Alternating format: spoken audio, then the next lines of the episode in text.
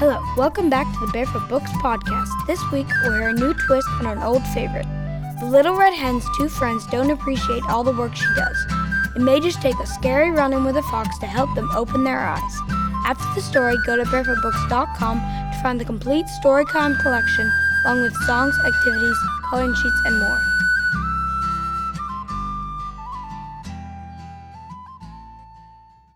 The Cock, the Mouse, and the Little Red Hen. A story from France. This is a story about a cock, a mouse, a little red hen, and a crafty old fox. The cock, the mouse, and the little red hen all lived together in a red brick house. The little red hen was a hard worker.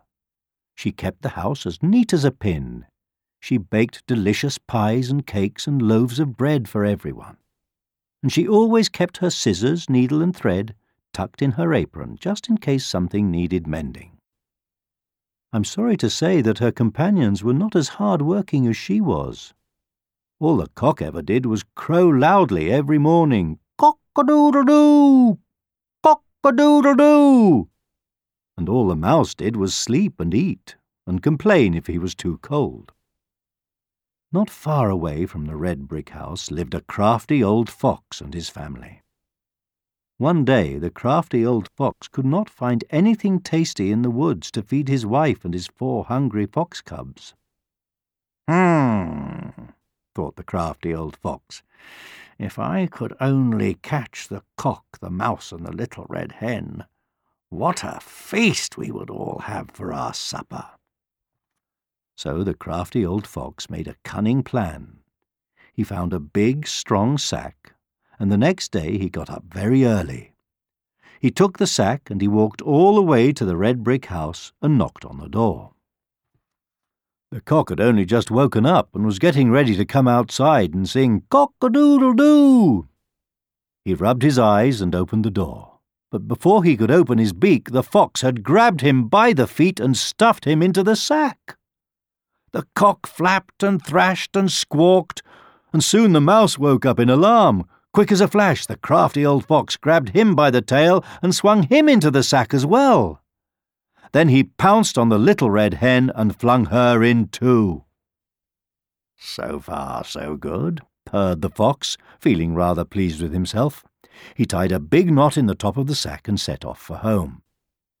He had a long way to go, though, and the sack was heavy. The sun grew hotter and hotter, and soon the fox was very tired. I'd better stop for a rest, he thought. So he settled down in the shade under a nearby tree and laid the sack down beside him. Then he fell asleep and started snoring. Inside the sack, the cock and the mouse were trembling with fright. Only the little red hen remained calm. As soon as she heard the fox snoring, she knew that their chance had come.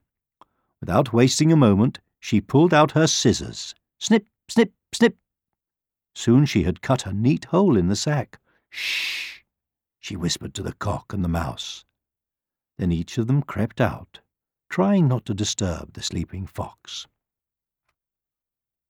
Quick, bring me some stones, whispered the little red hen. The cock nearly jumped out of his feathers with surprise. What's she bossing me around like this for? he thought. Just then the fox gave a big sigh and rolled over. The cock was nearly paralyzed with fear, and he realized that if he didn't change his ways and help the little red hen, he would become the fox family's dinner. Hurry up and help me, he hissed at the mouse, and between them they pushed three heavy stones over to the sack and rolled them in. So far, so good, whispered the little red hen. Then she sewed up the sack again, so neatly that it looked as good as new. Let's get out of here, whispered the mouse, and the three friends ran as fast as they could back to the red brick house. Under the tree, the fox dreamed of the fragrant stew he and his family would share for supper. After a while, he woke up, swung the sack across his back, and set out for home. The sack seemed even heavier now, and by the time he got back he was exhausted. He was glad to see that his wife had a big pot of water boiling on the fire. Here you are, everyone, he cried, and he tipped the sack right into the water. Ouch! The heavy stone sent boiling water splashing in every direction, and all of the foxes were scorched. The crafty old fox could not believe it. He went slinking away to the back of the den and curled up in a corner, covering his face with his big bushy tail. The fox family did not have anything for supper that night. But the cock, the mouse, and the little red hen baked a big apple pie to celebrate their escape, and everyone helped to make it. And from then on, the cock and the mouse took great care to help their clever and hard-working friend, the little red hen.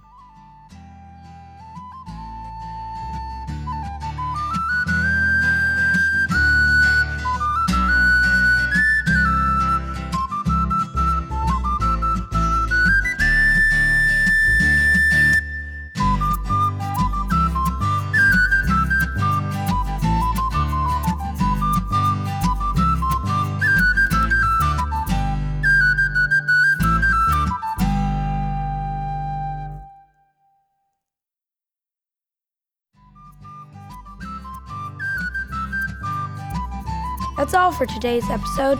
Thanks for listening. Now you can visit barefootbooks.com slash podcast to find special offers, join our email list, and listen to past episodes of the Barefoot Books podcast. See you next week. Bye.